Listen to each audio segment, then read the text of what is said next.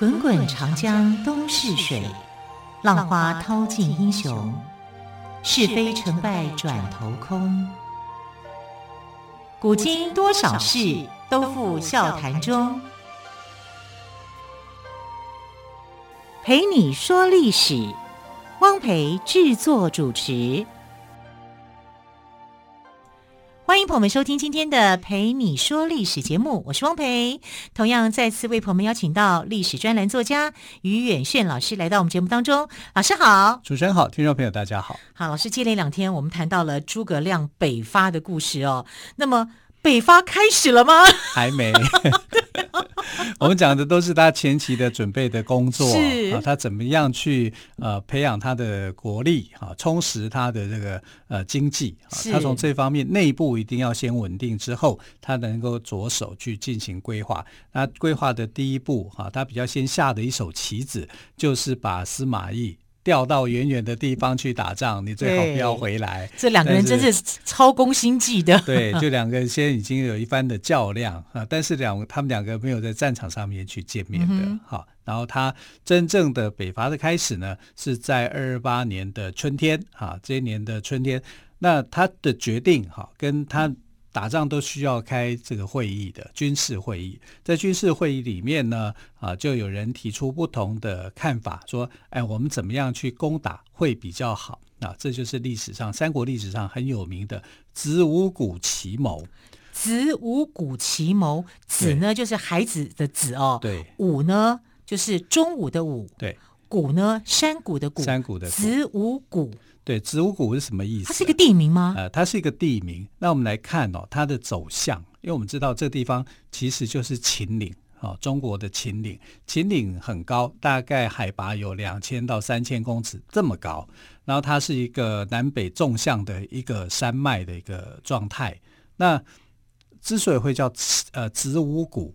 子时子丑寅卯辰巳午未申酉戌亥，对不对？这十二个时辰，你看子跟午的位置在哪里？一北一南，一南啊，也就是十二点到六点这方向。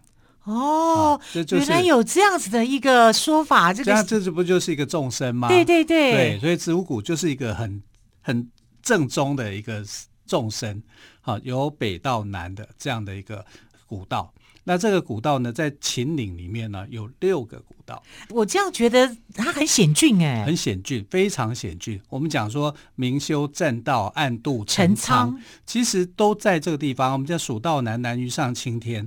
哎，这刚好是蜀啊，蜀汉嘛，蜀汉他要去进入呃关中地区嘛，然后被秦岭这么大的一个山脉哈，这么样的一个呃气势磅礴的山势给阻挡。那阻挡它的，它有六条通道。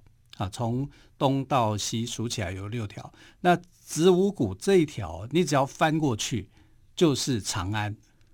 哇，那你还得翻得过去才行啊！对呀、啊，那又没有飞机。呃，对，现在很方便嘛，对呀、啊，飞机飞过去就可以了，就是啊、对不对？在古代里面，这哦，人力走那累死了，很长，因为它多长？感觉个个都身怀绝技才能够走过去。这条子午谷有三百三十公里。谁走过？你知道吗？不知。荔枝大队，荔枝大队啊，对，在唐朝的时候，送为了杨贵妃送荔枝的吗？对，他就从四川南部那边运送荔枝，然后运送到子午谷，沿着子午谷走，就到长安，就为了博得佳人的一笑。对呀、啊，吃到美味的荔枝，一骑红尘妃子笑，无人知是荔枝来。对，可是知道送荔枝的人多辛苦。你要知道这是古道，这是曾经人家想过说要去打仗的地方，子午谷，结果没有去打仗，去送荔枝。送荔枝，这也好啦，至少也发挥了作用了。对，这是在唐代哦，子午谷啊送过荔枝，这是荔枝大道啊。到明代的时候呢，是怎么样？有一个这个在西北军阀啊，叫做闯王高迎祥啊，就是李自成的上一代哦。高迎祥，高迎祥呢就走子午谷，他就想说，哎。汉朝三国的时候，不是有人建议走子午谷吗？那我也来走走看，可以攻打长安吗？对对对，对不对？就可以拿下长安啊！他就想说，哎，那我模仿一下，他就走子午谷，他真的走到了，真的走过了。他好有毅力哦！就他的对手就在那边埋伏，把他给抓住了。然后就被送去北京 去。那早知道如此，就挑个简单的一点的路来走了。对，就走的累的要死，倒过去啊！他的对手叫做孙传庭，孙传庭怎么在那边守着我嘞？你怎么也爬得上来？他没有爬，他就在那边等。你们爬得疲累累，我在底下就把你们抓得干干净净。哈，所以第一代的闯王高迎祥就被抓去北京问斩啊！但这个孙传庭是很厉害的哈，他就计算过，这你们到差不多到的时候已经累得差不多了，我就可以去抓住你。所以子午谷啊，出子午谷去打仗的从来没有过，打了像高迎祥这种的也被抓。好，所以子午谷非常非常的险峻。那提出子午谷计划的谁呢？这是魏延，魏就是东魏西魏哈，蜀。曹魏的这个魏，魏蜀吴的魏，魏对，啊，延就是延长线的延，嗯、魏延他是啊、呃、四川楚汉的大将。那他的想法是这样：如果呢，我们能够沿着子午谷，虽然这条路很难走，可是我们走到了就到长安城了。我们要打长安就很简单，因为长安城的守将叫做夏侯茂。那夏侯茂这个将领呢，虽然他是一个将领，可是他是一个纨绔子弟。啊，他是花花公子，很有名的。反正呃，这个曹家的家族啊，一代不如一代，尤其是夏侯茂，每天只知道玩乐，好，所以他根本不会打仗。不会打仗的一个人呢，守在这里，我去面对他就很好打。哈，当时曹魏的首都是其实在洛阳，并不是在长安。可是我拿下长安，我的声势就很壮。那为什么呢？因为呃，一诸葛亮的计划。诸葛亮在北伐的时候，他的军事计划是这样的：就是我派一个疑兵部队，那这个疑兵部队呢，由赵云、赵子龙跟他的底下的一个名将叫邓芝，他们两个人出箕山啊，从箕山这边走到眉县啊，去假装我要去攻打曹魏，就是让你以为我是主力部队。为什么这个曹魏会以为他是主力部队？因为带领的是老将赵子龙嘛，赵子龙名气那么大啊，所以他就引诱他，以为你会是主力部队，我就来对付你。这果然成功吸引了曹真，曹真是那个时候的总指挥啊，他就哎，你既然出了主力，我就来这里防守你。可是问题是，赵子龙这支不是真正的主力，真正的主力是诸葛亮率领的。啊，他就率领一个主力的部队，攻击的部队，他是在陇右这个地方，啊，他打算要奇取陇右五郡。陇右那时候有五个郡，哈，但当时陇右的部分呢、啊，是属于雍州，那雍州最少又需要做凉州，也就是董卓啊。一开始的这个根据地啊，叫凉州。那后来在三国时代再晚一点的时候呢，就被改为叫做雍州。哈，雍州有好几好几十个郡，哈，它是一个很大的范围，包括现在的甘肃啊、陕西啊，哈，是很大的一个地方。呃，有一句成语，成语叫做得陇望蜀。对，所以你可以知道，陇甘肃这个地方旁边就是四川嘛。对啊，所以得陇望蜀嘛，还说自己的野心勃勃啊，这个也是。我已经得到了甘肃了，可是我还是想要四川，对，对不对？四川就在我隔壁，那我是不是从这边打起呢？可是这隔壁很远哎，这是蛮远的。对，那呃，诸葛亮他就是采取的策略，就是说我先出祁山，然后从祁山攻陇右五郡。那祁山呢，是道路比较平坦的。那你子午谷是到处都是高山悬崖峭壁，非常的险峻的，所以它是走比较康庄大道啊，就是容易走的步道去打。因为这个时候的蜀国的兵力大概加起来只有六万，那呃，这个曹魏的兵力有将近四十万，哇，好几倍耶！是啊，那你不太可能去真正的去把曹魏的力量给消灭掉了哈。那其实，那诸葛亮怎么面对呢？诸葛亮的想法是我需要一个根据地。那我过去他在隆中对策的时候，就是说他呃，这个刘备三顾茅庐，他不是提出一个隆中对吗？对，隆中对里面他就说要以荆州跟益州当做根据地。可是荆州是兵家必争之地啊，曹操也拿过荆州的地盘。呃，东吴也拿过荆州的地盘，哈，其实到后来，呃，这个刘备真正拿到的荆州是很少的，他就几个郡而已。嗯、荆州应该很难拿，因为大意失荆州，对，就大意失荆州，你就根本又没了，对，根本又没有的时候，他的计划本来隆中对的计划是以荆州、益州为据点的，那荆州拿不下来，那怎么办？他就想要拿陇右。呃，来代替这个呃荆州啊，就是损失的地方，来当做地盘，是，因为不可能一下子就把曹魏全反攻进去啊。嗯、曹魏要打蜀汉的话，一下子就消灭了；但是蜀汉要打曹魏的话，要花很长的时间。所以其实他的目的是要拿根据地，拿下陇右，当做是他的根据地，这样他可以增加人口，可以增加粮食啊，这是他的主攻的部队。嗯、那他还有一个主守的地方在哪里呢？在街亭。街亭，对，街亭是一个地名，就是街亭这个地方刚好就是陇右跟这个关中地区会经过的一条要道，但这条要道呢，它的作用是要来防守，防守曹魏的军队进入，因为它攻击陇右嘛。陇右主攻啊，然后我这边主防守你进来救援的这个呃曹魏的部队，这样他才能够打胜仗。所以街亭就变成是一个关键点。嗯哼。那这样的一个计划，魏延就说：“那我们更快，我提出子午谷奇谋，绕过子午谷去直接打长安，那就没话说了。你再来救援，我们就可以统一天下了。”哇，哇，魏延讲的好有气概啊！好，魏延这个气概跟目标是不是能够达成一致呢？我们先休息一下，再请于远炫老师告诉我们。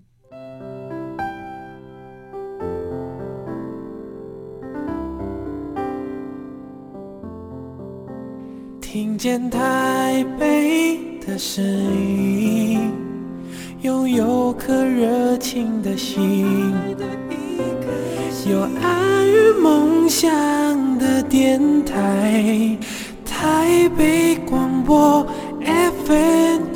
sand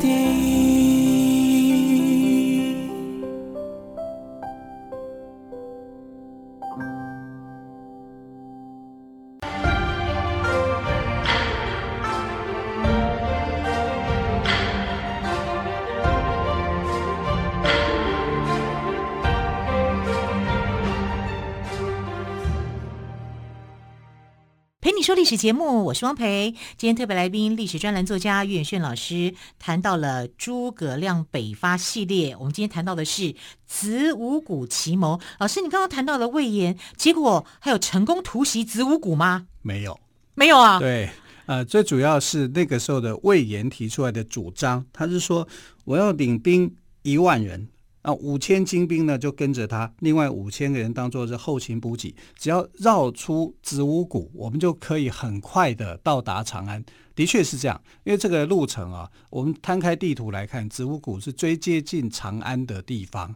可是子午谷不好接近，因为它又高又险峻，那很多的栈道处处可以见到。那有些地方小的只能有一个人通过，到处都是悬崖峭壁。说真的讲，你就算你带一万人要去通过，你要多久的时间才能够走过？这么高，然后又这么样的崎岖，搞不好当中有一些意外，有人会掉下去，体力不支，就这样子哈，你会有折损，搞不好一万人会折损到三成的人，那你损失就很严重。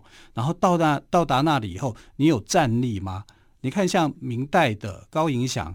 他虽然走出子午谷 已经累得要死，然后就被这个呃孙传庭给逮捕了，呃给抓到了啊，所以子午谷奇谋啊其实很难成功，因为太过险峻，然后蜀汉的兵力也少，号称十万人啊，但其实能够用的五六万而已啦，顶多到六万。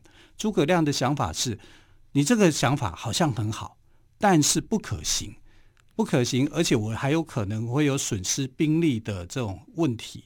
最主要还是要我要拿取的是根据地，我要拿取陇右五郡当做是蜀汉的根据地。我不是真的要去打长安啊，打长安这个可能他会耗在那里。长安那时候的长安城的兵力也有六七万人，虽然夏侯茂是一个不长进的家伙，可是你旁边的人不会救援吗？嗯，我有将近四十万的大军呢，啊，所以这是个是很危险的。他目的啊是要拿取陇右五郡，我把它拿下来，我就满足了。我就可以慢慢拿这个地方，我再慢慢的当为基地，慢慢扩张，当做扩张嘛。不不可能这样的兵力就可以消灭一个蜀汉，这是开玩笑啊！消灭曹魏用这样的兵力不可能的。然后你这个计划太过大胆哈、啊，太过恐怖了，所以他就拒绝了。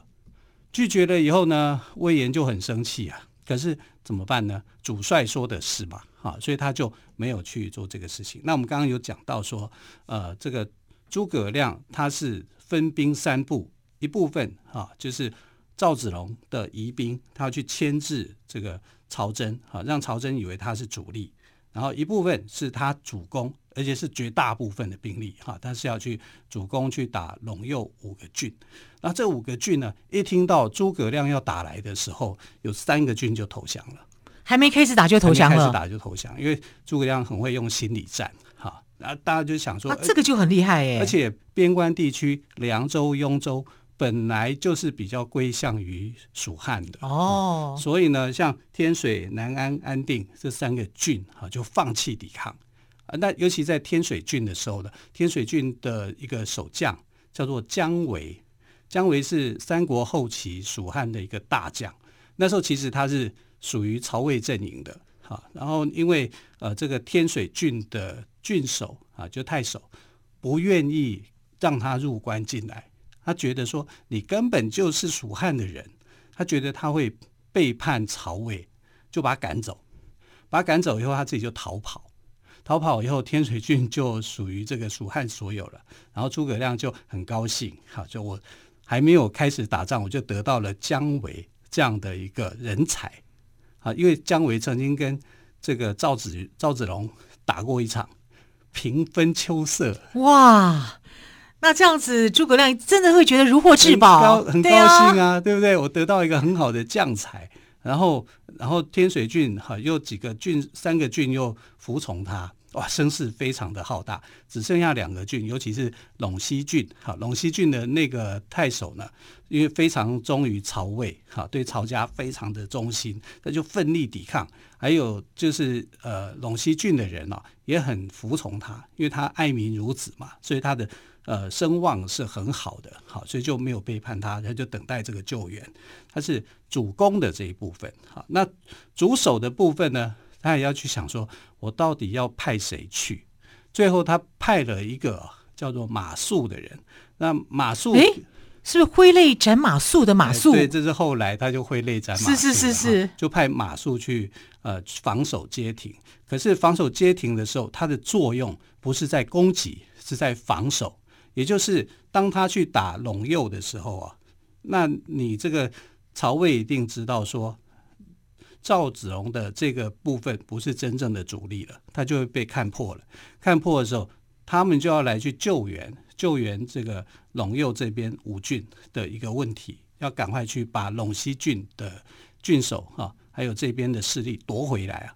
那你要夺回来的时候，他们是沿着河道，渭水河道。渭水河道呢，一定会经过街亭，这是一个必争之地啊，必经之地。那诸葛亮就派马谡去守街亭，守街亭是要防守他，防守说你救援的部队不要太早到啊，然后或者是我可以跟你纠缠，至少纠缠个一个月。那我诸葛亮在一个月内，我就可以把主力部队把陇右五郡给打下来，打下来我再跟赵子龙的部队再跟他会合。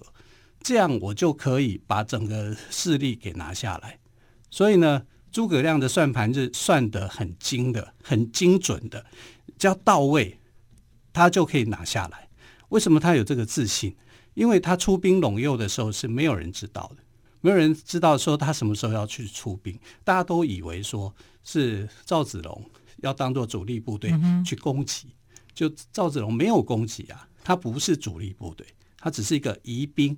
把曹魏的这个部队大部分都吸引过来了，你大部分都吸引过来的时候，你其他的你就主力就不在这里了。那是诸葛亮他的这个习惯的手法吧？他不是什么来个空城计啊什么之类，很会很会欺敌，我觉得。他用这一招很厉害嘛，很厉害啊！而且他前期，而且老师最厉害的是。不失去一兵一卒的情况下就先欺敌耶，对对，他这个就很厉害，这个心理战，对这种心理战是最厉害的。但是陇西郡抵抗的很严重，好，就是陇西郡抵抗的，呃，让这个诸葛亮也觉得说，哦，很敬佩啊，你竟然是抵抗那么久，就是可敬的对手，就对了，可敬的对手，就这样的一个计划，照理说他的北伐是最有机会成功的，也许没有办法把曹魏整个消灭，但是我一定可以根据把陇右变成我的根据地，这是有可能的，哈，他这一步会实现的，慢慢再来去实现，结果坏就坏在哪里？坏在马术师街亭，马术师街亭，对，他要他防守，可是马术转变策略，变成进攻。哦，那你进攻就就惨了。那这个决断是马术自己决定的吗？他自己决定的，因为呃，诸葛亮给他的这个权限是要他防守，你是要主防守的，所以主防守的这个人就很重要啊。但是诸葛亮就在想说。我今天如果叫魏延去的话，魏魏延是主攻的啊，你主攻的大将去主防守，不是很奇怪吗？好，他觉得不需要让魏延费这种力，魏延应该是变成他的一个主力部队的一员。赵云呢，他虽然是老将，而且是威望最高的人，可是他是疑兵，如果没有他的话，牵制不了这个曹魏的阵营，去相信说他是主力部队啊，所以他的盘算是这样。他盘算好以后就去实施。那魏延提供的子午谷奇谋就是另外一个想法了，嗯、就说啊，丞相报告丞相，我们穿过子午谷到达长安，就可以把那个败家子给打下来，我们就得到六万的部队。那我可以告诉你们，等你们爬上去的时候，你们都累死了，累 死也死，太累了啊！所以子午谷奇谋啊，是很多人在讨论说，到底可不可行？魏延这个计策如果成功的话。那不就赢了吗？一直到现在，还有人在讨论子午谷到底是不是一个很好的计谋。嗯、如果诸葛亮采用魏延的决策的话，他会不会成功？是、呃、后世也在讨论。不过从我角度来看，我觉得诸葛亮的谨慎是对的。好，非常谢谢于远炫老师今天再次跟我们讲诸葛亮北伐的故事哦。今天谈到的是子午谷奇谋，非常谢谢于老师喽。更多精彩的三国故事，欢迎朋友们明天收听。我们就明天再会喽，拜拜。